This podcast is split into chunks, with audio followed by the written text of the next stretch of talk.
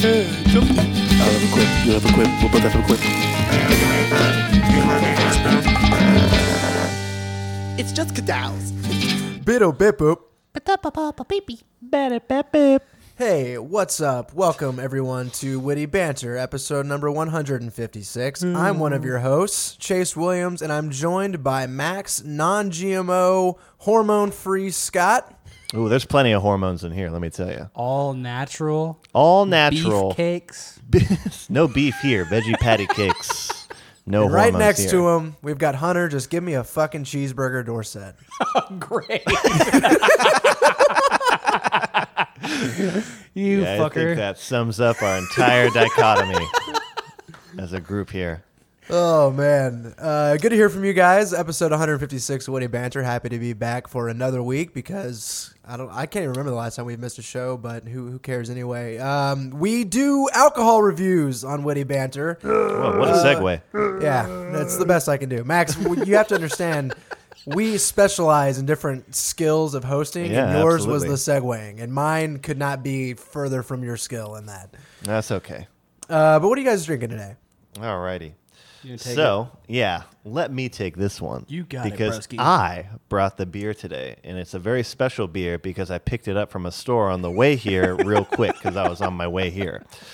Uh, now, this is going to be the Settle Down Brown by Odell Brewing Company, which I think Gross. is a funny name. The Yeah. Settle Down Brown? Come It's on. perfect At for you, first, Max. I think gross, but the, Then the I think picture on the yum. front makes me think like, okay, I get it. Yeah, absolutely. The picture, uh, as you were describing here, is going to be like a campfire setting inside a cabin, maybe in a forest. Looks like on a on a cold winter night. And they have a dog kind of hanging out right in front of the fireplace. That makes me think that that is brown. Yes, yeah, it's true. Uh, you might be thinking, Max, it's like 190 degrees outside. Why would you want a winter beer? All right. Well, one, I didn't Hunter's know it here. was, and two, yeah, Hunter loves winter beers.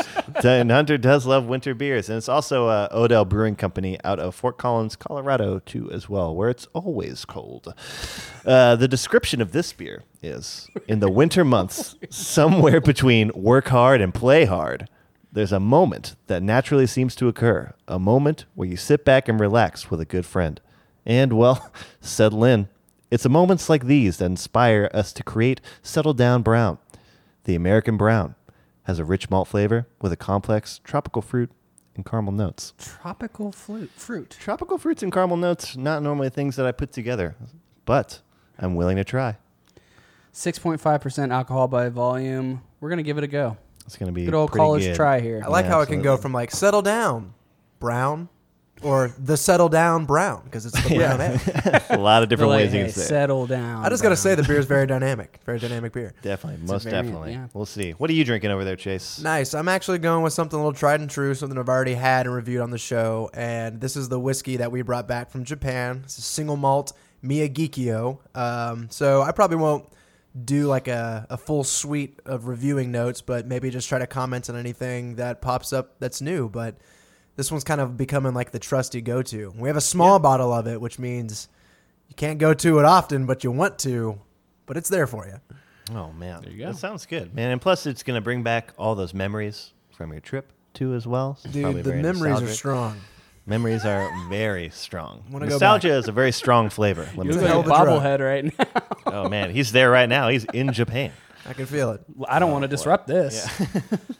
Oh, all right. Uh, you know what? Before we get into the main portion of the show, Max, you got to take Hi. a little trip up to the city of Austin this weekend and participate did. in the DreamHack fighting game competition that was up there.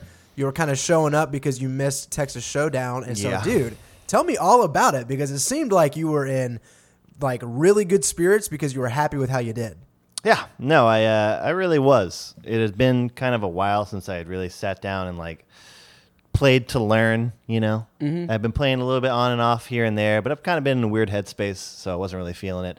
And uh, I made uh, it was kind of a last minute decision to go, but I ended up going. Luckily, Andrew Tarvin was there to to save Oh, me and awesome. house me while I was there. So not only was the tournament fun, but hanging out with Chaboy was a lot of fun too. You see his He- new jumper? yeah, it's Or his it's new romper, definitely- rather? It's definitely a new romper. Yeah, it's definitely now that is a is a hunter romper if I've ever seen one. It's a Yeah. beautiful American flag with. A all- hunter romper. Yeah, you're You the- guys are just painting me like What I'm are you a talking bad hunter. Oh, I think you painted yourself that way, man. Uh, no, but I, I went to DreamHack, which first off is a great experience. You went a few years back, right, Chase? Yeah, it was my so first you know. Yeah, right. So you know kind of the experiments. It's held in the Austin Convention Center, and like not only was I playing just one game out of fighting games, but like fighting games itself was already such a small area of the entire thing. Hmm. So you just walk in there, and it's just this huge mecca of all these different game tournaments going on. And it was really awesome just to see that when I walked in. Like so much like high levels of professionalism everywhere. Yeah. Did you And- sit down on any other games? Because when I was there, um, I was really blown away by StarCraft 2. Uh, I I didn't. if- Yeah, I didn't really get a chance to like sit down and watch anything else. Once all my stuff was done, and once I got done playing casuals, I wanted to go back and hang out with Andrew a little bit. So Mm-hmm. And I didn't did get to take see that that, they had a massive setup for PUBG. And I Mm-hmm. know that we are kind of Wow. coming off the tails of our conversation last week. Hmm. I want to know if you maybe saw that and if it gave you any sort of extra perspective on PUBG's, you know, it does have a seminal popularity right now. So, Yeah, I actually wanted to yeah comment on that too because I think like listening back to the uh, last episode, we really did kind of shit on PUBG quite a bit. But then I remember going home and checking Twitch, and it was like the third highest game. So it's like, how bad could it really possibly be doing?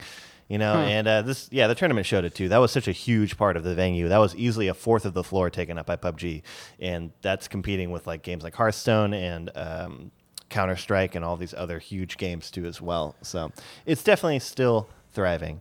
Uh, and then the tournament itself was a lot of fun. I did really well. I got to play against uh, a lot of really strong competitors, and I think I've lost to people who are competently good. I was only a couple games from getting into winner side, so that would have been super cool if that had happened, but it did not. And it was also awesome just to see all the pro players everywhere, man. Everybody was hanging out, and it was such a crazy, like, it was a stacked tournament. There's a lot of American players there who are all really good, but a lot of the hometown heroes got really far. That Jan guy, who I play all the time at casuals, and Yo, I've gotten yeah. games from that kid. I, you know, I've almost taken uh, locals from that guy before. He got like third or fourth in the whole thing. So yeah, dude. He, and he, there was a That few plays awesome. out of him, like in the final round kind of moments Mm-hmm. to win games that were like legitimately exciting where when they happened. Like, I've never seen that before. Like, that kind of interaction on the screen, you know? Yeah, He, he was great.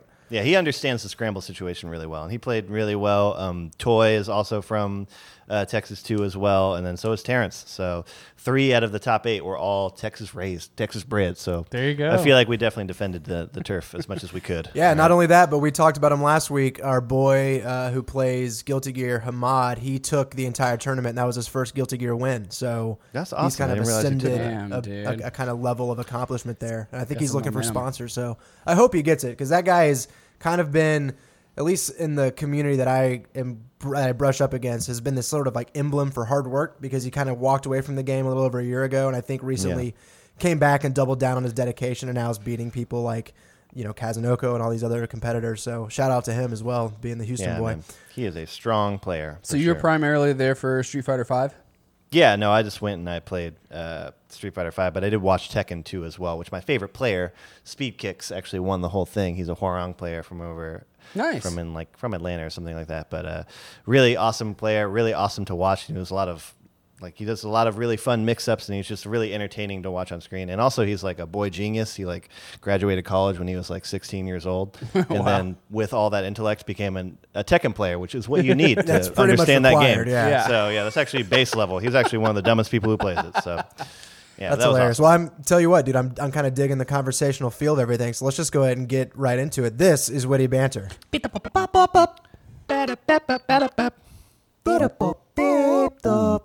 All right, guys. Uh, we got two pieces of, or we got two topics on the agenda today. Hunter, I want you to kick yours off first. You had an experience playing Dungeons and Dragons for the first time this week, and if I am being D&D. told correctly, and I think Mandy was the DM. So Mandy was not the DM. She was not the DM. Mandy was the gatherer to bring everyone together. I guess she had kind of she had a guy at work who ended up being the DM, and he was looking for people to play with, and he was like, "So your boyfriend's like?" I think she was talking about magic and the fact that we play magic, and they're like, "So you're kind of nerdy, huh?" It's like If I'm reading the room correctly, uh. so uh, so yeah, we got we got a solid group of me, Mandy, and then four of her coworkers or three of her coworkers, and one of them was the DM.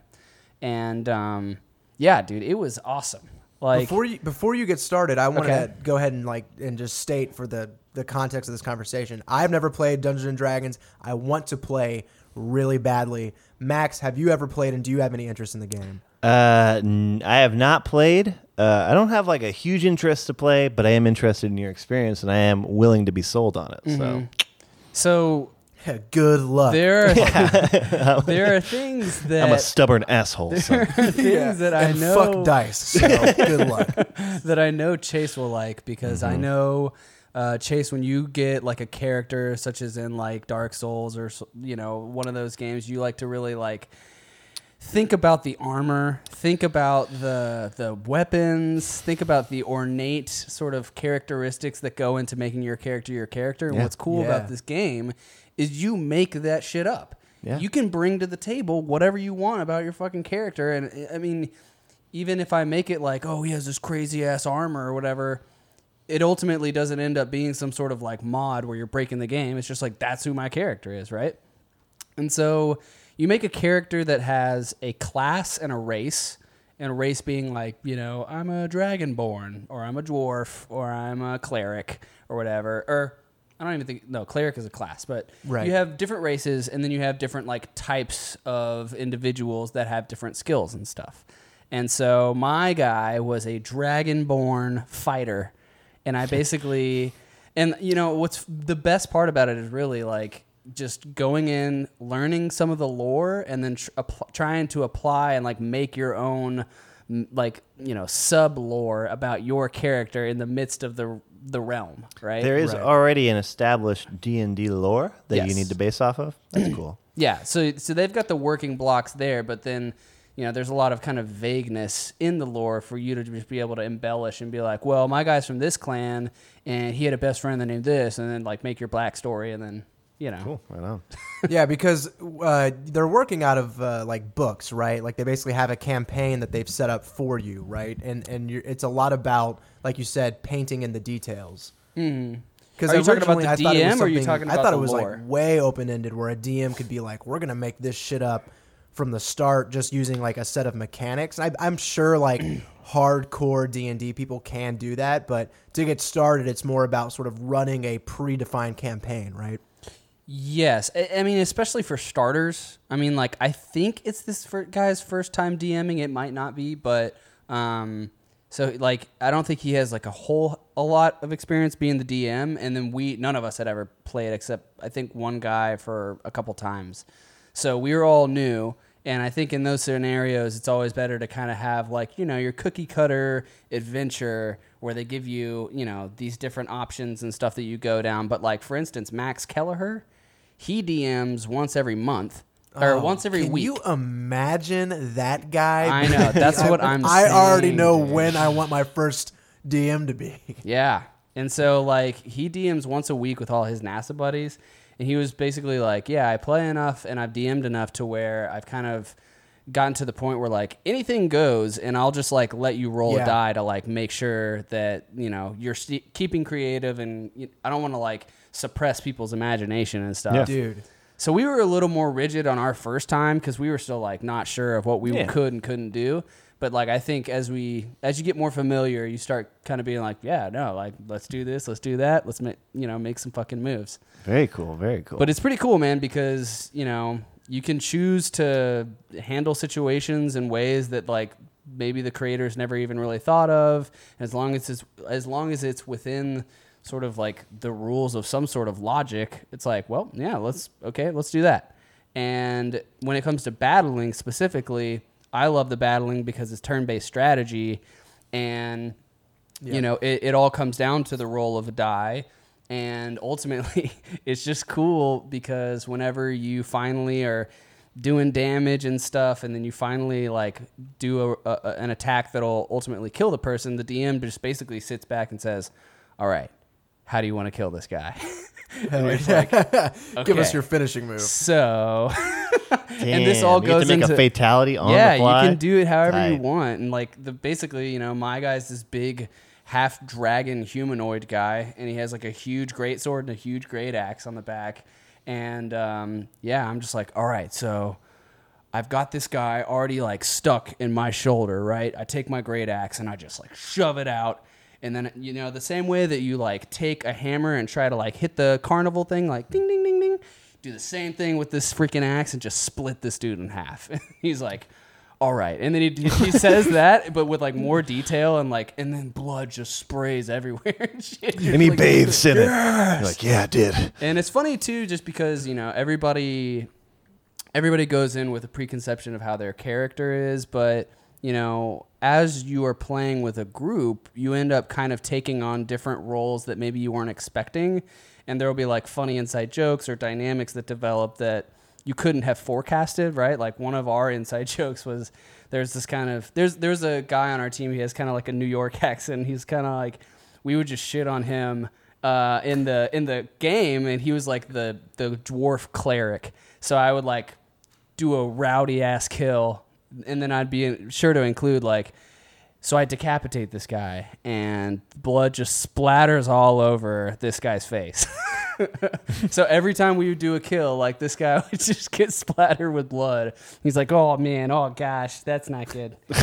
and just little like inside jokes like that, where I don't know, it just makes it fun, and you have a a true story that develops, and you can really kind of like role play and get into it. Right. I mean, it's essentially like a group. First of all, it's play, but it's a group exercise and just like kind of unbridled imagination in the same way that kids would play make believe. And that's something that's super compelling to me.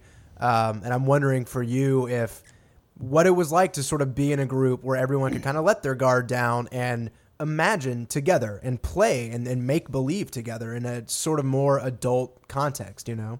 It's great because um, you know everybody was cool with each other and everybody was great to to play with. But you know, like I love doing voices and I like the idea of role Yeah. playing. I don't really get to role play that often, and so you know the fact that I get to choose what kind of guy I have and I get to think about all the backstory in detail, and then we're going through the story and like the characters developing in a way that I wasn't even expecting it to develop and stuff, and role playing that is I don't know, it's just cool and fun. And we only did it for like we only got to do it for you know one night, about three or four hours, and we'll probably try and see if we can do it within the next couple weeks or so again. But yeah, Yeah, I I, mean, don't know. It was just really dope.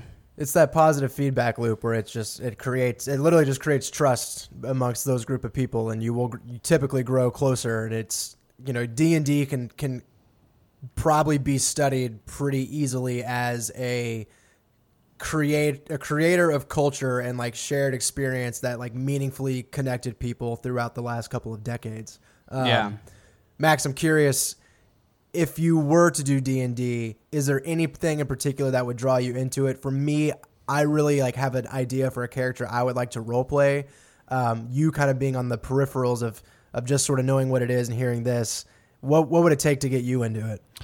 Uh, I don't know. I mean, I'm I'm totally down. I'm I'm a creative guy, guys. I That's do what lots I'm of saying. I feel creative like we'd be stuff. I cracking think jokes, that you like- two would be making yeah, funny kills. I That was would be gonna hilarious. say I would have to go for some form of like com- like I like that. I like the comedic aspect of it Yeah. because there's something about like the generic like heroes that can be created that sometimes don't really appeal to me. But when you add that flair of like comedic value or like Mm-hmm. really getting involved and like understanding the story of what's going on, I mean that's what we do when we spitball with brethren, right? So why not just make that Mm-hmm. Yeah. a game that we all base around and all have a piece of and all get involved in. And I think that would be totally cool. I would love to like, yeah, be a part of some like really establish a duo really early on with somebody else. Yeah. Really like get our lores intertwined and be like, but this asshole abandoned me. Five years ago, I've been looking for him, and I'm finding it real hard to fucking buddy with him right now. I got my eye on him, right? so I don't know. I, I would definitely try to do that for sure. So Yeah, that's awesome. And I think it's kind of it's cool that you ended up being the first one out, out of our group to do it, Hunter. And I'm stoked. I'm stoked that you got to try it because I wanted to hear how it went for you. Um, and so you'll have to let us know if you end up getting back into it and, and getting back together with those people. And Max Yeah. Kelleher, he mentioned that he's going to be on Skype DMing pretty regularly, I think, and so he'd be down to to DM for I'm us. hit him up wanted. immediately. Yeah. damn. I mean, through it's a very popular subsection of podcasts to, where people just podcast their their campaigns. I'll say, dude, there's a podcast that's uh, there are these guys on YouTube, and they actually have like a really similar format to what we have. Their production value might not be like quite up to May snuff. not be as good, but hey, that's okay. But they have you like It's know? a high they have bar, like yeah. 10,000 10,000 followers or 15,000 or whatever What? and they basically just talk about D&D stuff, you know, and All right, well, then let's just make cool. this a recurring subject and just always talk about that, man. Screw all this other shit. fighting games are for fucking Yeah, fighting rude. games suck. Oh man. but yeah, All no, right. it was great. Well, let's transition into the second subject I wanted to tackle on the first half of the show, and that is Ghost came out with a new record called Prequelle, and I I'm gonna be sort of taking on the review for it uh, because I didn't ask you guys to listen to it because mm-hmm. I was very fearful that the album was gonna suck, and I didn't want to subject you guys to a potential just snooze fest. Okay. All right, well, I um, appreciate that. I, I I took a lot of notes, right? So I listened to the record a couple times. I I just went song for song, took a lot of notes. So I have a lot to talk about, but I don't want to just monopolize and like read a fucking par- like paragraphs of words on the show because that's not fun. But Then I I want to just give you guys my overall thoughts, and and you know I I said in the beginning that my expectations were very low, and for half a second they looked like they were going to be subverted. And I'm sorry to say, but I think Ghost has gone not only in a route that I kind of saw coming, but his the ship has sailed. You know, like the hmm. dream of Ghost is officially dead. damn, and- dude, that is a harsh statement, but I love it. Please go on. Okay. Yeah, and I think we kind of all knew it was coming because as my friend at work kind of one day just said to me when we were talking about Ghost, he just goes, "Hey, Chase, look, everybody they get famous and they just make a rock album, dude." And I'm like, "God damn it, you're so right." and so you've got Ghost who sort of hit, who came into my consciousness because they had these like really soft, like I don't know how to explain. You have to help me, Max. Like their Yeah. music to me was super fucking heavy, even though it didn't rest on like double bass or super fast guitar. But there was something heavy about their riffs. There was a heavy. There was a scale to their music. Yeah, for sure. I mean, one, the like the subject material inherently leads to an idea of ominousness, right? That's always going to come through in an album like or in uh, music like that. And you know, a riff is just a distorted guitar. You know what I mean? Mm-hmm. Right. And heaviness can mean a lot of different things. Heaviness can be the tones. Heaviness can be the bass. Heaviness can just be how raw a fucking riff is. Yeah, the And they- rhythm and They shit, had yeah. some raw riffs and some raw rhythms in that first album for sure. Things that I really liked. And I think that you, you know, add on to that, you add again those like ominous like sounding lyrics and subject material and stuff. And you add this sort of like self-aware like awesome construction that they just ended up making. And I do think that as time went on, yeah, you're right. I mean, some of that stuff really just fell by the wayside and I don't really know how to describe their fall. It's been a while since I've really like listened to them in general. But there was definitely a time when I enjoyed Ghost, and that time is but a It's memory past. now. Yeah, I know for sure.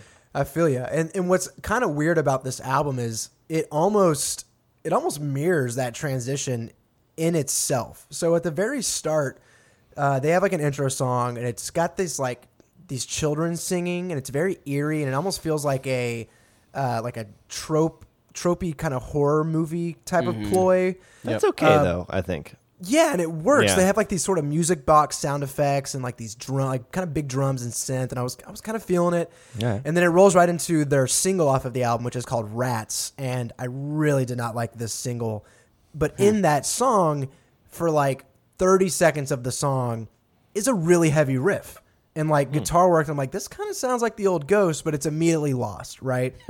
and it starts in that it, it, it's lost in the song. Like it kind of just they just start going to the chorus over and over again, and the chorus is I can't like I don't like. The Why don't way you that sing it for us? I don't like the way that it's sung.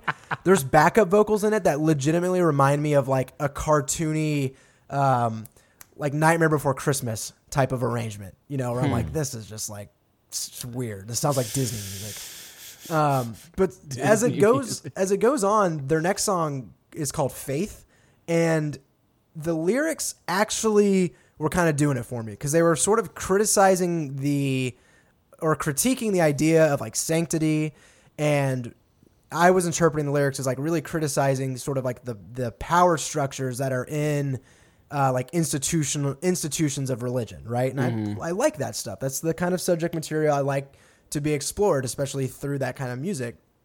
But you start to get more, and they got some like good guitar swigglies in there. There's like these redeeming qualities, right? Mm-hmm. And basically from that point forward, the album just takes this turn towards ballads. And it is just rock ballad after rock hmm. ballad where it's just like these big it's just drums, bass, and piano. And they Is do it of so just like much 80s ish? kind of like yeah, I mean just rock ballads that I you know kind of got their roots in the 80s and like Yeah. there's just so much piano and the lyrics are s- or, I mean the vocals are super clean um, and I ca- I cannot express to you guys how much I hated the lyrics. Like the lyrics Why don't you express them? Yeah. the the You lyrics try. just take on a character of like generic cheap like vampire material where it's just about the night and the fucking moon and the darkness and it's just like so bland personalityless and it just didn't hook me dude like because the lyrics were such a huge part of me getting into ghost and in their third album they really honestly started going away from those lyrical hooks and i was i was sure that they were going to continue to go away in this album and in this album they actually do they like mention lucifer one time which they didn't even do on their third one and but it none of it had any sort of bite and it just felt like we are now in the business of selling hot topic merch kind of deal you know what i mean? Yeah. mean That's unfortunate. I mean, I think that's just a natural progression for a band like that. I think that you're totally right when it comes to the lyrics. I mean, that first album, the subject material, like we've already talked about, was very strong. And it's it's hard to say like they said the devil or they said Lucifer. That's so cool because everybody. There's a lot of things that do it. But when they on that first album, they did it with such a strong mix of like approachableness as an album. Like I think a lot of people could get behind just the way that it sounded, as opposed to some of these other like death metal albums and stuff that you know might be more particular to metal. And then as they gained fame, you could just easily see that they were taking their music and every album felt like they were watering it down just a little bit more and making it a little bit more accessible. Yep. When what sucks is that I feel like that first album in a world like we live in today, like that shit's really not that taboo anymore. To me, I don't think that it's really that taboo to say that kind of stuff. So you think it's almost more of a passing of time as opposed to I just think that they may have thought like this is too risque. We need to dumb it down. When it's like it really wasn't, wasn't that, that risque. risque. You know what I mean? Yeah. It really wasn't, in my opinion, right? So it really just stinks to see that they really haven't. I don't think understood that, or maybe just shied away from it for whatever personal reasons that they have. But yeah, unfortunate to hear. I was just wondering, I mean, you know, you were saying that that their performances are great. I know Chase thinks that their performances are yeah. incredible. I saw them live, and it was so much and fun. I, I don't fun. know what the timeline is between you know when they were able to start putting together these really great live performances versus um, like when they were noticed just purely by their music.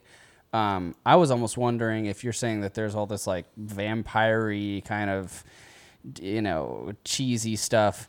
If they're thinking about their music now from the aspect of like, oh, this will be cool to like perform and like do stuff around, as opposed to like, this is the cool music. Now let's make a cool show.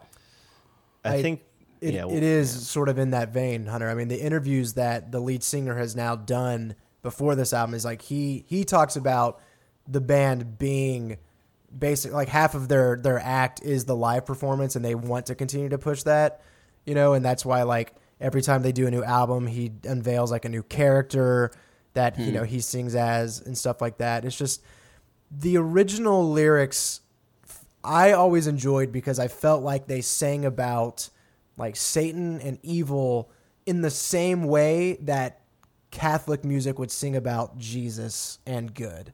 And to hmm. me, that dichotomy was always super fucking interesting. Hmm. And now it's just ballads and lyrics about how like I wish life was eternal so we didn't have to like part with each other kind of deal. And it's just like what is like there's like a sax solo in one of the songs. It's like that's I that's just cool. wanna, I want to be in the room when somebody pitched that. You know what I mean? Like, guys, Yeah, like, hear me out. I've been practicing a little bit here. I got my friend. Jerry. He's great. You're gonna love him. Get in the booth, Jerry. That's So great. So it's just I don't know. By the end of the record, I was I was disappointed to I feel like have this prophecy fulfilled that you know kind of once you reach a Grammy and you reach mon, uh, mainstream like success and fame and you're you're hooking up with record companies who are very much about grabbing you by the balls and getting money. It's like kind of this is the this is how it turns out, you know. Suits are at it again, man. I always just think, yeah. I mean, the, I always just think it's interesting to think of uh, direction after you get some sort of prominence. Like, okay, so now we got figured out because of this thing, and whether bands are going to like somehow try to capitalize on that again, or like Yeah, 'cause that do thing a was a direction product, you yeah, know? I just think, yeah, I just think deciding on directions as a group after you've already gotten some sort of prominence is always interesting. And it sounds like theirs is more of like the, yeah, very self aware, maybe watering it down and not, it doesn't sound like from what I'm hearing from y'all that the lyrics or, or the subject matter really seems, um, I don't know, sincere anymore or genuine. Is that what, is that fair? Yeah, I think so. But I think that there also was like a pretty good amount of like novelty from the get go. I mean, like given the way that they dressed and like they were a performance and they were a show from the beginning. You know what I mean? So, but I do think that you are right. There is like a lack of authenticity or sincerity that they may be missing. I don't know. I haven't listened. I don't know. Who's Ghost?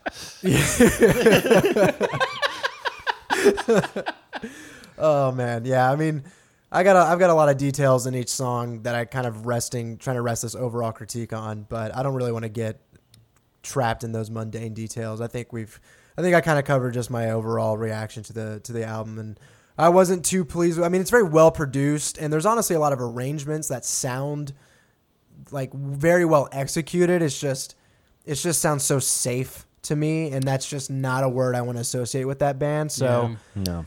wasn't very impressed, but you know what? Let's put a kibosh on that conversation. We'll take a little quick break to halftime. We'll come back. Let's go talk to Satan for a little bit. Bit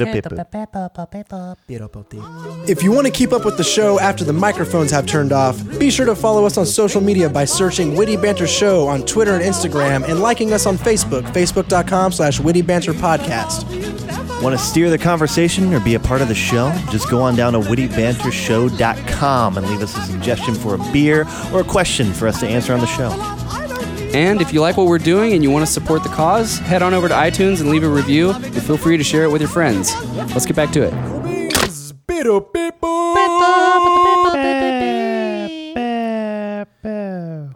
Hey, welcome back from uh, halftime. It's still Witty Banter. It's still episode 156. Hope you had a good little refresher here because I know that we have been refreshing our palates with our alcoholic beverages. So cool. Yeah. How's yeah. Yeah. how's it? How's the Odell tasting?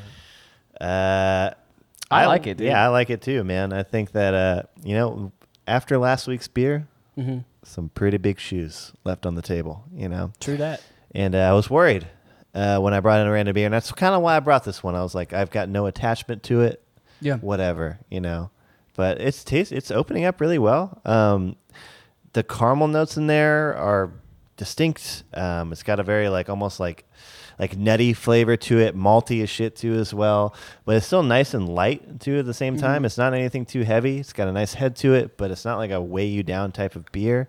Um, it says tropical fruits in there. I'm not really sure if I would say tropical fruits if I was to be drinking this beer and trying to get out notes, but like maybe after it says it, I feel like I can like maybe taste some form of fruitiness in there somewhere.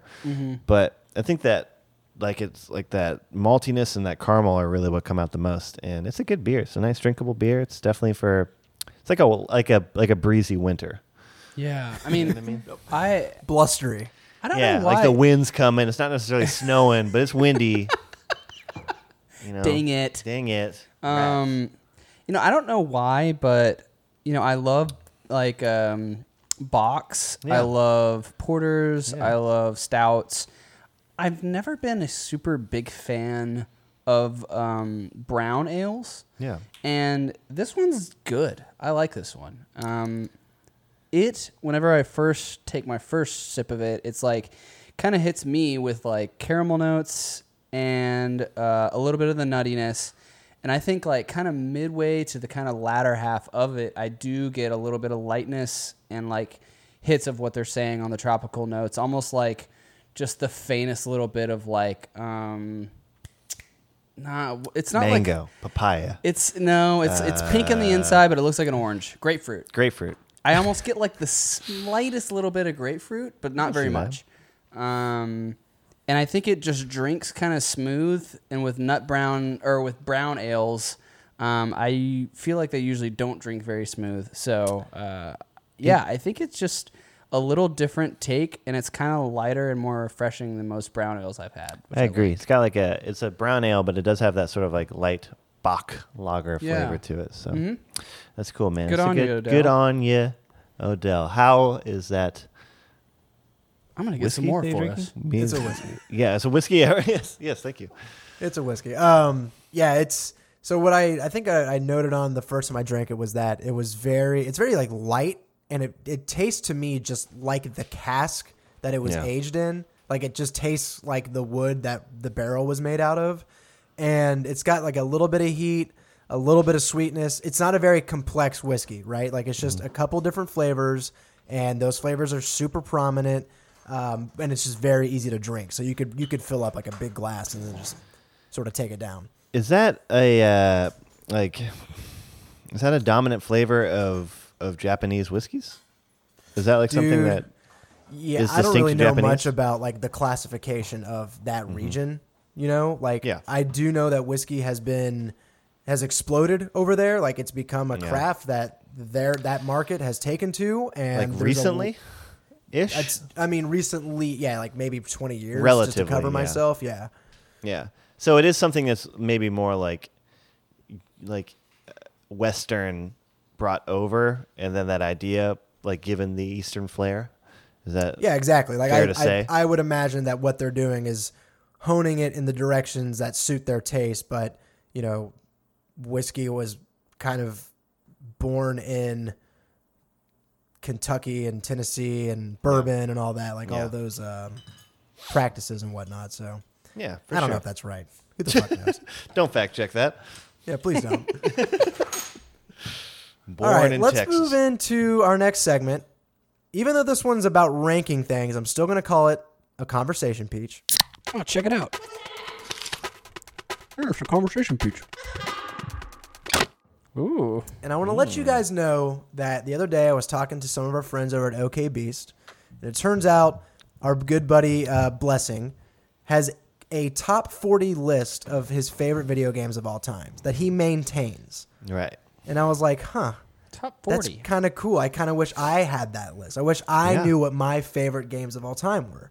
Yeah, and okay. so I just opened up a document and I was like, I'm going to try to just list as many of these games as I can. Cool. And I Okay. got to 51 of them, Awesome. which is a Just pretty, to spite blessing. It's a, it's, a, it's, a, it's a meaty list. It was yeah, it was a little more than I expected. I had a lot of fun doing it.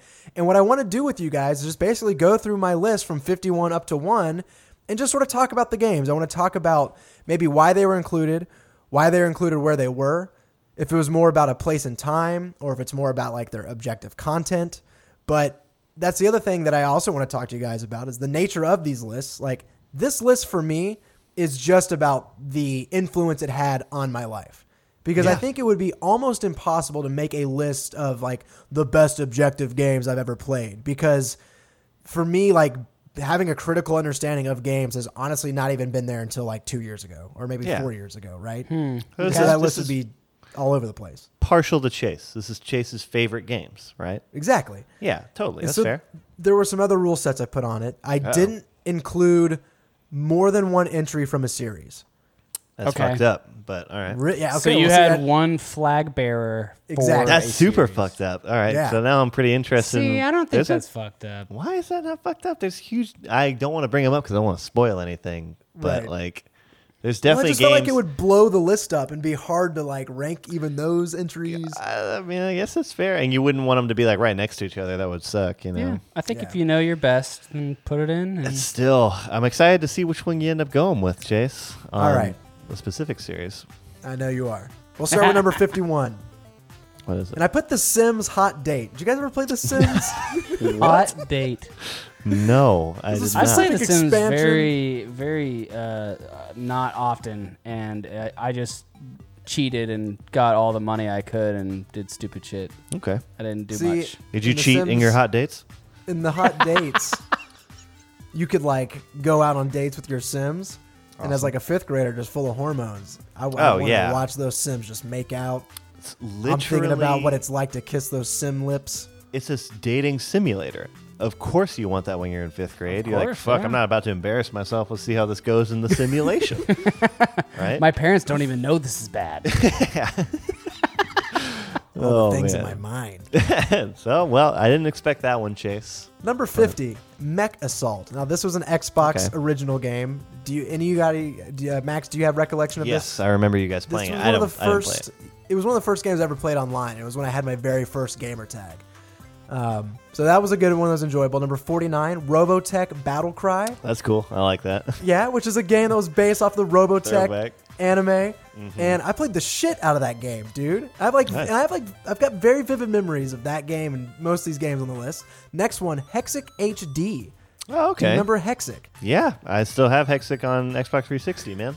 Right, it came it with was it for this free, little- right? Didn't it? it was a Exactly, free little game? pack-in game. Yeah, and the thing about. Hexic HD was I had my Xbox 360 right before moving to California, and Mm-hmm. while everybody was packing up our house and shit, I was just on the couch playing Hexic, listening to Stadium Arcadium on repeat, and There I you go. totally just That'll it's bring just you back to a specific spot. seared in my head. We're in yeah. n- nostalgia mode right now. Yeah, I can for feel sure. it. Oh yeah, just I mean, and so number forty-seven, Final Fantasy Tactics Advance. So Hmm. this was my first turn-based strategy game, Hunter. It's Nice. basically the game that like taught me what that genre is. Uh, Okay. It's a game where like if you ever had access to it, I know you would enjoy it. Uh, Forty-six, Jet Set Radio Future. Damn, I actually thought that was going to be way higher than that. Really? Yeah. So I Jet Set Radio like that game a Future, amazing soundtrack, fantastic art style, really cool, fun gameplay. To me, it was like a video game version of a Gorillaz album, right? Okay. Yeah. Number 45, Amped, which was a freestyle snowboarding video Uh, game. yeah, I respect that it. was like when I met you, Chase. Was you were into Amped at the time? Really? Yeah. 'Cause Slope was- style. Dude, That you was were 70. yeah, you were fucking wearing the beanie everywhere, Billabong shirts. You went into your closet. I was like, God, how can somebody have so many Billabong shirts? But, yeah. yeah, for sure, man. Snowboarder Chase, absolutely. Number 44, Hohokum, which is like a 2D cartoony uh, kind of like art game that Darian and I I actually watched Darian play it, but I consider myself to have played it by the nature of its gameplay. Uh, we've got the album uh, on record, so it's one that's that cool. kind of sits there. 43, you'll dig this one, Burnout Revenge. Gotta give a oh shout man, out. forty-three. You're disappointing me. here. I'm just man. thinking about all the great memories that we had playing Burnout Revenge and how you shitting on them right now. No, I was joking. That was a great game. That was a Super fucking awesome game. Awesome multiplayer. Um, and then I'm gonna put Tropico 3 on there, which was a city building game where you play like an island dictator. And me and Eric Mm-hmm. Yeah. Espino played that game a lot. 41 Project Gotham Racing 2, which is just a racing game for uh, the, the original Xbox. Number 40, I'm gonna put Bioshock, which I'm probably I would guess you guys are a little bit familiar Yeah, with. the first one, I assume. I'm Yeah. surprised. Yeah, I, I I thought you would have even placed that one higher. Yeah, It's I a can see that. fantastic game. I honestly never even finished it, but I just remember really loving it, and I remember playing it. Um, it was when we were in high school, and like Bob came over to my house. We kind of like played it together, so it was kind of like an event. Mm-hmm. Uh, number thirty-nine, Hotline Miami.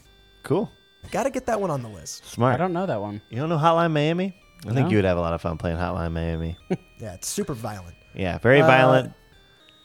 Yeah, very violent. Cool I music. agree. Now, Max, this one, number thirty-eight, Tony Hawk's Underground. Mm-hmm. This is the Tony Hawk game that I chose. Again. Yeah, wow. You went with Underground 1? Yeah, what do you think about that? Me personally, I'm an Underground 2 boy. Will always be for But see, life. okay, yeah, I'm Star close. Trek One, Star Trek Two here. Yeah. A lot of people say that Underground 2 though just got like it kind of lost sight of its vision. You weren't playing this like upstart skate kid. It had all these like celebrity cameos and shit in it. You were still an upstart skate kid. You know what I mean? But you were with celebrities You were at the hanging time, with and the you were playing celebs. pranks on each other. So it was like Jackass combined with Tony Hawk. It was hilarious and also had the tightest controls out of all of them. It was, uh, but Tony Hawk's Underground 1, very revolutionary, very cool. Did you ever Yeah. send your, your face in to try to get it on No, your I character? didn't. No, I'm That was sure back they in the got day. tons of pictures Wow. of ball sacks and butt cheeks. Oh, in for sure. Nature of the game, man. Uh, number 37, Sonic Adventure 2 Battle. That was a 3D Sonic game for the GameCube. And I actually played most with the mode where you would raise these little things called chows. And I you would love that. basically go into these levels and like collect shit and give them. I, I'd sat there for probably over Essentially hundreds like, of like, hours. Like doing it. Sonic Pokemon raising. Yeah, that was Yeah. cool. Number 36, Mass Effect. Anybody here play Mass Effect? No, but I was wondering where you put this one. So Yeah, Mass Effect is an amazing trilogy. Uh, I think Mass. I think the first one ended up being my favorite, so I put that up there. Number thirty-five, Hunter, you'll enjoy this. This is Diddy Kong Racing. Diddy Kong Racing. Yeah, Man, I do will respect never that. understand you. I'm guys, wondering how that's gonna lie in line with the other Nintendo 64 games you have on yeah, this list. because they're starting to come up. We're starting Is to get that the closer first to one? You're getting into real deal classics right now. Yeah. so, yeah, for sure. So after Diddy Kong Racing, I put Papers, Please, which is a Oh, that's cool. uh, computer game that came out a few years ago where you play a guy at a checkpoint, a border, like a border checkpoint.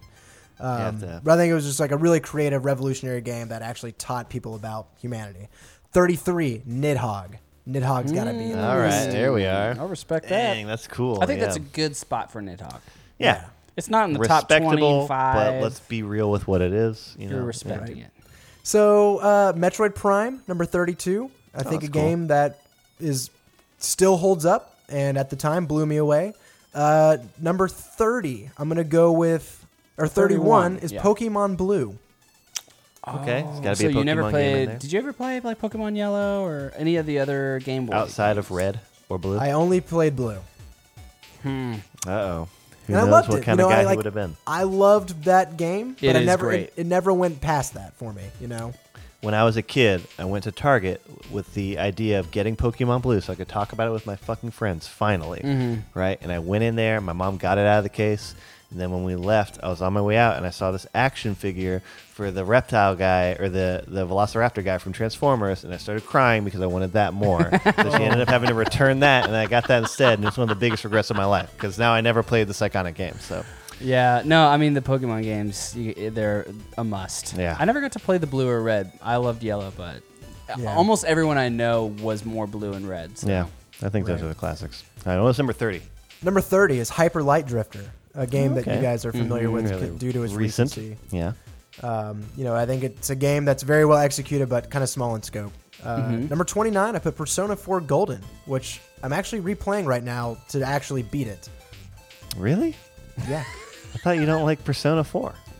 The Persona 5, I hate. Oh, I didn't realize that Are they that different? they were that much different. They I thought are. that They're the way that actually you quite describe different. Persona 5 sounds like the way that everybody describes every Persona game. So I am mistaken. Persona 4 is this weird comfort food that I have realized I have a huge affinity for. Like the moment I kind of boot it up, I hear the music, I start doing all of like the rep the repetition that is the gameplay. It's just you're in it. It's comfort food. Yeah. There you go. Uh, 28 though, a better RPG in my opinion. I put Suikoden, which I played for the very Oh. first time last That's year. cool. yep. Good game. Good Yeah. franchise. Love that game. 27, we got Super Mario Sunshine. Never Super played it Mario myself. Sunshine. What is Didn't have a that? GameCube, so I couldn't play that one. Yeah. but- Is that like See, a I haven't- Smash or It's a Uh, what is it? 3D Mario. When he had the water hose. So and he is that cleaned gonna stuff. like over like take be the flag bearer bearer for all Mario For games? for 3D you? Mario games, yeah. Wow. Whoa, Mario 64. See, I'm not a is big nowhere. like Mario connoisseur, Yeah. I mean, so I I'm feel not like I either. don't have to like defend it too well. But I know a lot of people in the gaming sphere would be mm. like, "Fuck you." dude." Mario Galaxy, nah. Mario 64, nah. Super Mario Yeah. Brothers, nah. Wow, I can see the mail popping in Yeah. right now. bring it 10, in 11, right now. 12, 13. They're, they're stacking up. Number 26, I'm going to put Fallout 4, a game that I tried starting several times, but it wasn't until uh, I started the survival mode that I really fell in love with it. And that was a little over a year ago as well. The most recent Fallout?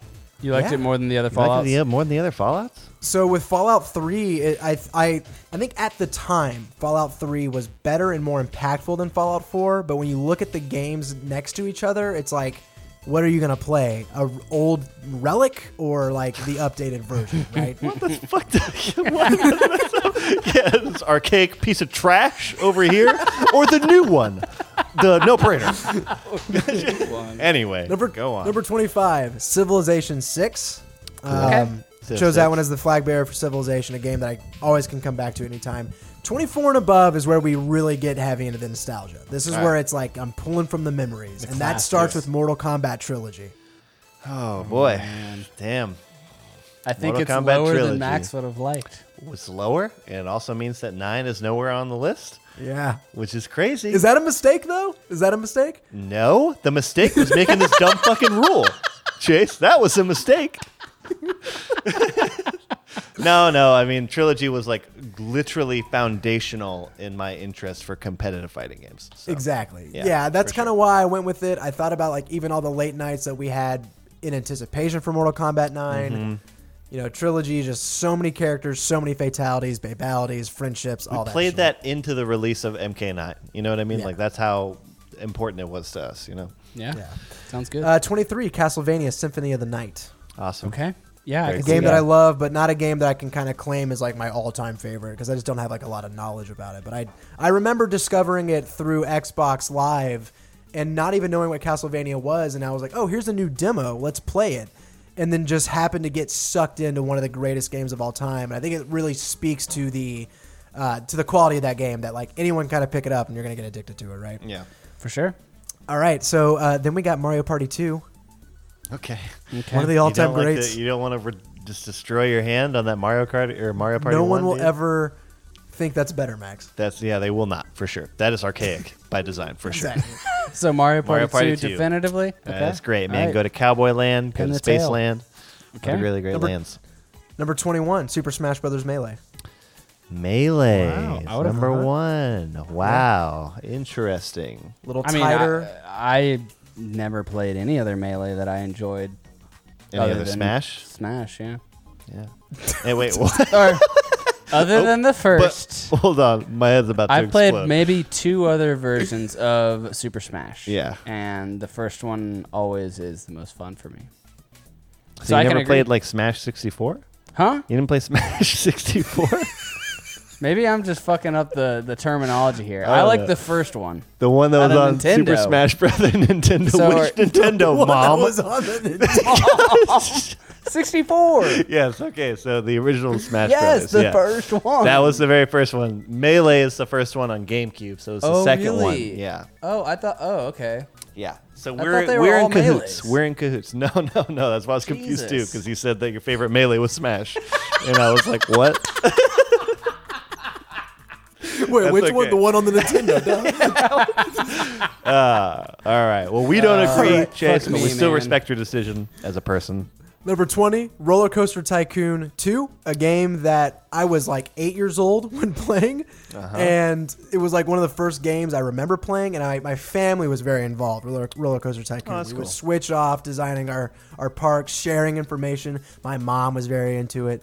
Love that Dope. game. That's In cool. the same line of being a young kid playing on a computer, number 19 is Red Alert 2 Yuri's Revenge, which is a command and conquer real time strategy game, a genre that's kind of dead these days, but a massive, like, just took tons of my time during the summer, which is going to roll into number 18, Oddworld Munch's Oddysee, a game that hmm. I owned for the original Xbox that was one of those games where it was like you didn't have anything else to play, so you just played the games that you had. So I just like dominated this game, right?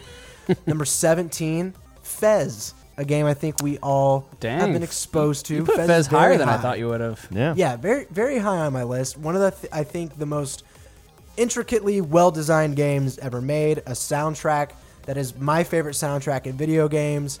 Uh, I shared the experience with Darian, which is very you know though that time was near and dear to my heart as well. Everything Mm-hmm. about Fez, all made by one person. It's just an amazing game. Uh, number 16, I'm going to put Nioh, the game that came Hmm. out last year that I got the Platinum Trophy for. I think that Nioh actually has the best combat system out of all Souls like games, if you really get down to brass tacks. Very challenging as well, one of the most challenging games I've ever played. Okay. Uh, number 15, Geometry Wars 2. Awesome. An arcade twin stick shooter. Wars. Yeah All right. very much defined my love for that genre, my first sort of entry point into that. Number 14, Galaga, the arcade classic, a game that anywhere I'm at an arcade and they have it, I'm going to play. I share that connection with my father, who was a Galaga master. Number 13, keeping it in line with the arcade smash hits, Nex Machina. You guys know I fucking love that game. Yeah, great game. That's high up on the list. We're talking Very number high. 13 here. Yeah, Yeah. super. We're getting into That's a close to game- top ten territory. We're you getting into. I'm Yeah. gonna start really being interested in how you're ordering some of the next Yeah. few ones. Yeah, and, and, you know, these are up to change. Who knows? No, no. You said them on a podcast that's being recorded that anybody can go back and listen to. Number 12, Hitman Blood Money. I didn't really share a lot of experiences with this game with most people, but it was a game that like I would just sit there and play over and over again with a guide. So it was this weird thing where like I wasn't playing to like try new things or to beat it. It was very much like I have the perfect way through every level, and it's just satisfying for me to execute it. You know, Okay. um, love that game. Number eleven, Red Dead Redemption. Cool. I spent Okay. basically an Smart. entire summer playing and 100%ing this game. My favorite Rockstar game. Um, I'm honestly not even sure if I'm going to play Red Dead Redemption, Redemption 2 like I did the first one, but at like talk about a place and time where the right game just pops up and you lose an entire summer to it. That was Red Dead Redemption 2. yeah. Number 10, Battlefield 3.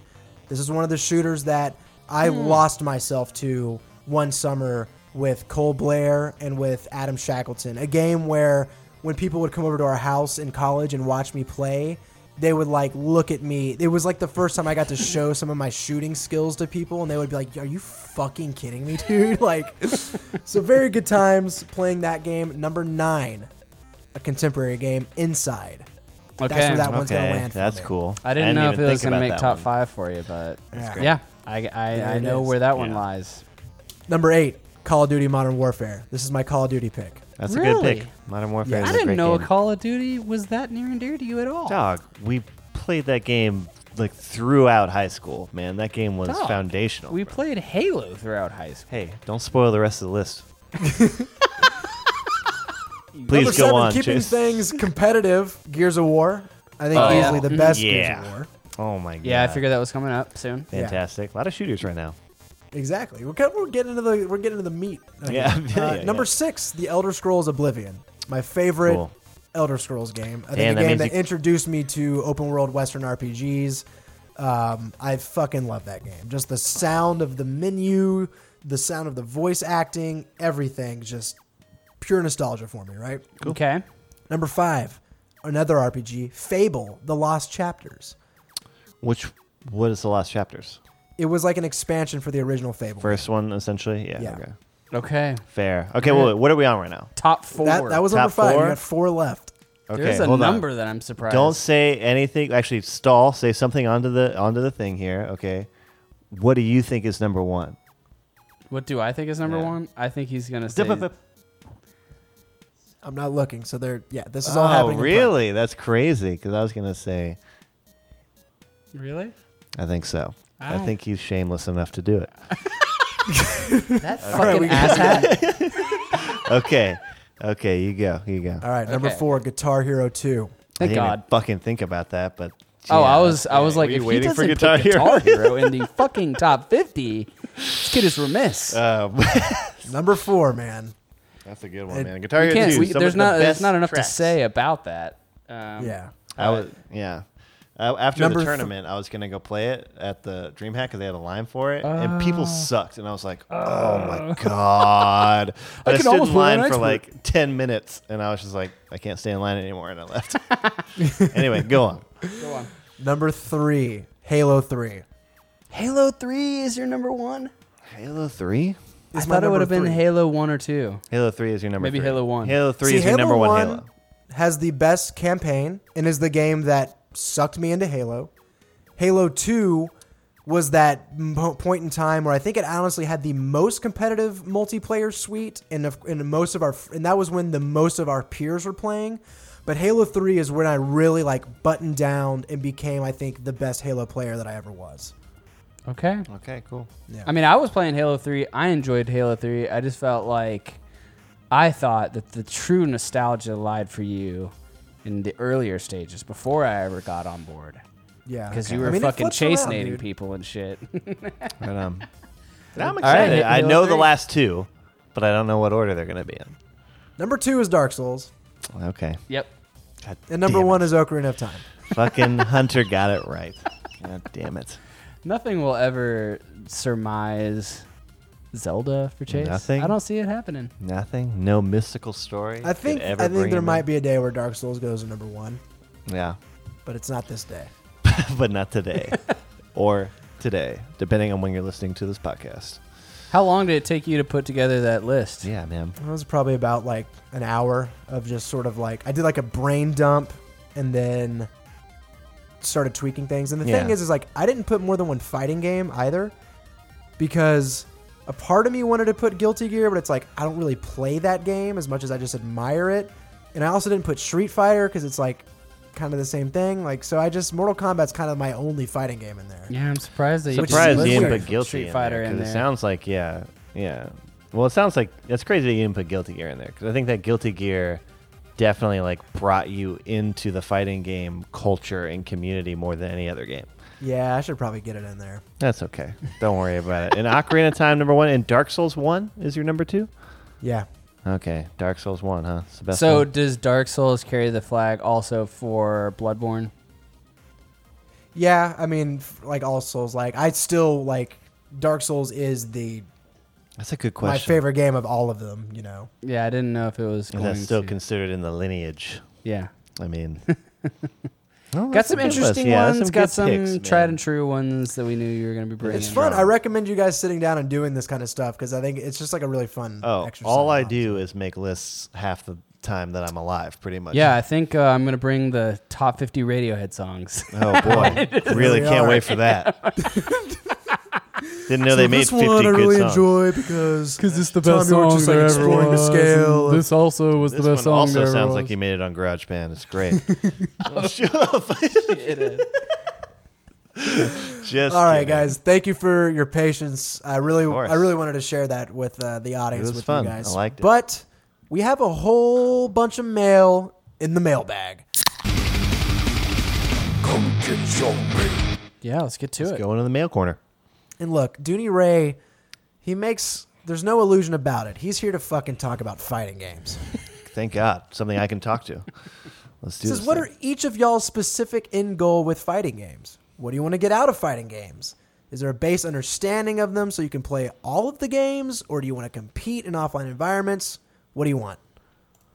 compete in offline environments and make it out of pools? That's the goal.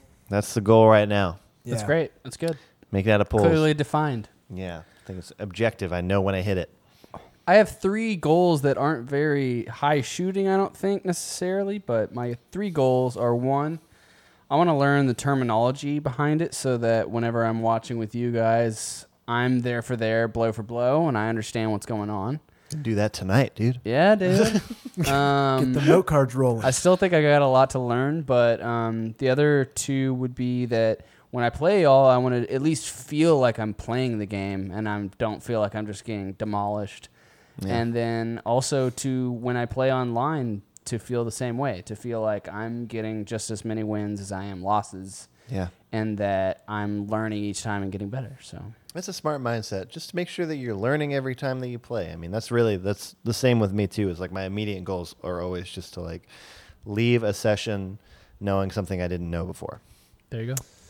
I've identified what I think is my biggest flaw in fighting games, hmm. Is and it that your is super salty attitude. I just can't get over a loss. Anytime I drop a combo, I might as well just go to bed and try again Yeah. tomorrow. I feel like I play to the skill level of whoever my opponent is.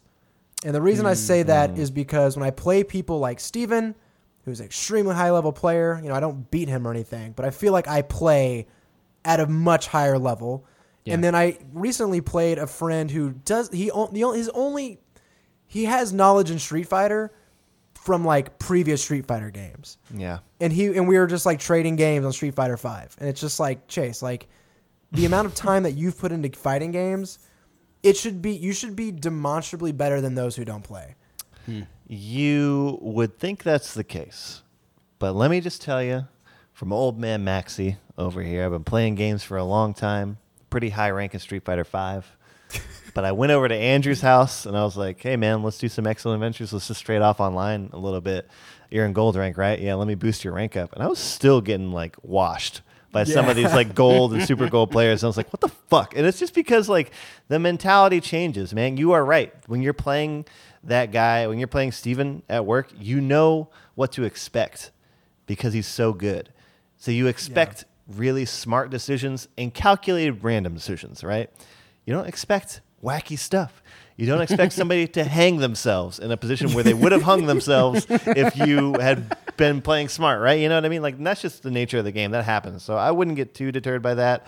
I do think that there is, yeah, you you are right. You do need to like understand who you're playing against and apply the correct way to play against that specific person. You know? Yeah. Yeah. Yeah. I was watching. uh, Um, I was watching a video of Maximilian Dood play with uh, Vegito and Zamasu, and he was. I, I just thought it was awesome. a relevant point. I think I knew it inherently, but it was just like, yeah, man, you don't want to. You don't want to like respect your opponent too much.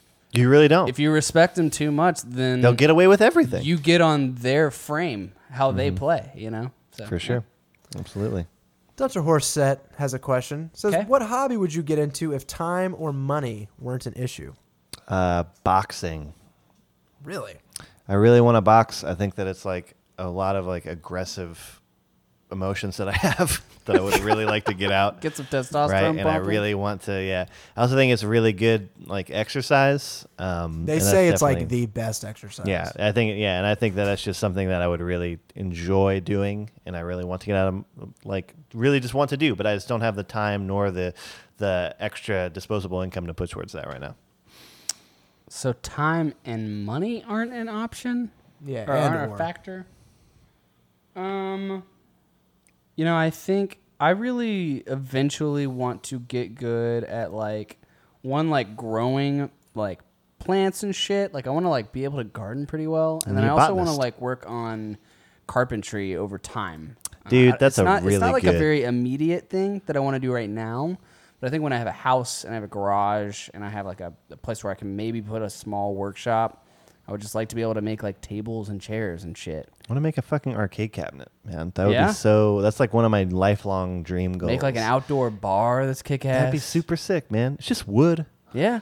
Put that stuff Little together, nail- man. It's just nail some it in little here, nail nail here, it little in screw there. Oh, hey, guess what? Spackle. We know all Boom, about it. it's done. Stained. Yeah. Primer like- before the I kinda paint. That direction, Hunter, because at first I was going to say something that would take it a tremendous amount of time is I want to like hone my basic artistic abilities, just being able to like render shape, light, shadow, perspective, all that stuff, so I can then move into like pixel art and things like that. Um, but in vein of making things, like I wish I knew how to do things like solder, wire um, different components because I'm getting into this. I'm I'm discovering this culture where people are modding like old uh, gaming hardware, Yeah. like old Game Boys and stuff like that, and making these machines that are like custom, like look custom and are beautiful. Play this insane library of games. I'm like, dude, like I fucking want that, and these people are just making it because they know how to. You know, Yeah. like, I want that knowledge. yeah. It'd be pretty cool to know how to smith too. Why? To make like kick ass weapons and swords and shit. You would be in your garage just fucking going to town. Banging on a head. Time and money. Pink. Yeah, talk about I don't good have the time exercise, right now. Yeah. I'm gonna get yoked. That's true. That one right arm. Those lats. Be a would be- Dude, uh, you think I won't? Think I won't trade hammer sets? Oh. That's true. Yeah, two hammers, double time, baby. That's crazy. For some reason, lot this of side of the time sword doing is much weaker. Uh, last question comes from Dungeon Horset. It says, as a child, what did you want to be when you grew up? Uh, I wanted to be a tattoo artist really bad when I was younger. I feel like I remember that. Yeah, I really did. Ink, I- ink. Ink Ink. Ink Yeah. Incorporated. Wow. I was such a clever young kid. really had a lot of promise. I, I still think that's clever. I Oh, liked well, it. Well, Yeah. whenever, yeah, if I ever go back to that dream, maybe I will. But since then, I think I just turned 18 and I was just like, I'm way too indecisive to get a tattoo. So I mean, you went, you were extremely artistic in high school. I feel like your pursuit of art has faded a little bit. Is there any reason for that in particular?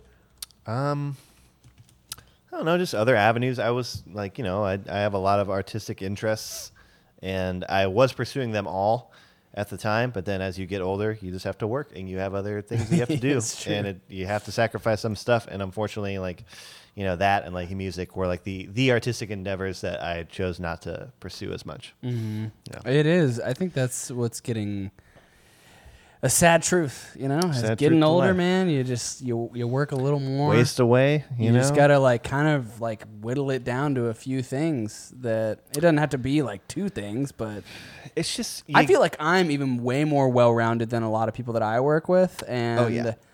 Not to calling out anyone that I work with or anything. I'm just mean like you guys are when I ask people That's what, what- he's when I What's ask your favorite TV show? All right, yeah, well, yeah, I don't cool. watch What'd you TV, watch on and that's Netflix that. yesterday, dude? when I ask people like what they do, I never really get any sort of like, you know, uh, leg- legitimate, interesting, unique responses. Mostly, mostly dishes. Yeah, and uh, so, but but I already feel like I'm having to kind of whittle down my selection. So I definitely feel you. Stay unique, man. Stay weird. All right. Remember, you guys went to college in Austin, so And like Definitely. to answer uh, the question, I mean, it's weird because I never had anything specifically that popped out to me that I like really wanted to be. I think I always just like focused on not pursuing things that I knew I wouldn't be. Like I just like very clearly in my mind, like I was pretty good in football up until like ninth grade when I had my first like legitimate injury. And you'd have people that would come in and talk to you and they were either like pros or they were like college football players. And everyone was like who wants to play pro football whenever they grow up and all Raise your like- hand. Yeah and everyone was like if you're ready for the big yeah and i was always just that guy that was like even though i was like one of the best on the team i was just like no. Like, i just knew i wasn't gonna be a fucking nfl player. Um, so i never really like wanted that to rule too much of my life. I guess I always thought of myself as being kind of like somebody that was industrious and did business shit, but that also like, you know, was creative and did other cool stuff. yeah. And I think I- I'm trying to still pursue that as best I can, but um, yeah, I I never had anything super clear in my mind for what I wanted to be. Yeah, it's okay to like pursue an occupation that allows you to pursue your hobbies. Yeah, You know what I mean? that's the So- goal. for me. Absolutely. What about you, Chase? What did you want to be when you were a kid? Uh, when I was super young, I wanted to be things like paleontologist and like archaeologist Oh, like that. that's super cute. And I could totally see you doing that. Digging up Like, dinosaur yeah, bones. definitely. Going to a site and just Ho-ho. brushing away stuff and going, whoa, whoa, whoa, whoa, whoa, whoa, whoa, whoa, whoa. Hey, don't touch this, dude. This is thousands of years old. This- A thousand. This is a Coke can. Never mind. Shut up, Bob. Shut the fuck up. Um, Um, and you well, also thank you- wanted to be fucking uh, Pixar animator and too, That's right? true. Remember yes, that? that I wanted to goal? work for Pixar like m- basically from the start of high school up until college. Yeah. Yeah. That was, yeah, I remember that too as well. Yeah. Thank you, Dooney, for the question. That was Or Dunter Horse. Was that Dunter? Thank you, Dunter, for the question. Yeah. That was the dunt, The, the dunce. dunt man. Uh, Dunny. all right, let's go and end the show. Do you guys have any extra words you want to put on the beer? Or I think that we are uh, killing it with beer choices as Yeah, of late. Uh, these beers are good. I'm going to look for both of them probably if I'm ever out and need a beer or need some beers for maybe a small gathering or something. But again, bold, nuttier flavors, um, very roasty, but not super heavy, which is cool. So, Yeah. nice It's caramel like- sweetness, but also a little bit of like a like a malty bitterness too at the same time. It's when you have like an unspoken understanding between two people and you don't really have much like facial expression, but you had a lot of head gesticulation where you're just like both kind of trying it and you're just like, yeah. Mhm. like you you oh yeah. met the guy at a party, so you don't really know who he is. Right. Right. But you're still you're still jiving on what he's talking about. You're like probably forgot his name already. dude, yeah. Yeah, exactly. You go to your friend, and you're like, dude, that guy, um, he was wearing like a flannel and like he had like a like an earring. Um, he was super cool. Yeah. That's Told what that guy thought he was cool. Yeah, tell that guy if he wants to hang out, let me know. And if he doesn't, it's not a big deal, okay? Yeah, that's fine. Don't It's make his me seem choice. like I'm needy. Tell him that I have like a lot of things to do and like a lot of friends. Yeah, but maybe I could fit him in. I'm pretty sure we have a crush on this beer actually. All right, that has been episode number 156. Thank you everybody for listening to Witty Banter this week. You can find us on iTunes or Stitcher or Google Play, wherever you try to get your podcast. Hit subscribe. All of our episodes will show up in your download queue for free. If you don't use any of those services, just go to our website. It is wittybantershow.com. You can keep up with the show and whenever a, a new episode goes live by following us following us on Twitter. We're at Witty Banter Show. And then I am on Twitter. I'm at Bodacious Chase. Max is at probably Max, and Hunter runs a YouTube channel uh, called Crypto Diesel. So we'll subscribe there if you want to get some knowledge. Uh, gentlemen, thank you so much for another great week, and I'm excited to talk to you guys again as we count down the number of episodes between here and Evo weekend. Yeah, me Absolutely, too, man. It's man. gonna be fantastic I'm already getting stoked. That was a great week. Thanks. for sure. A bit of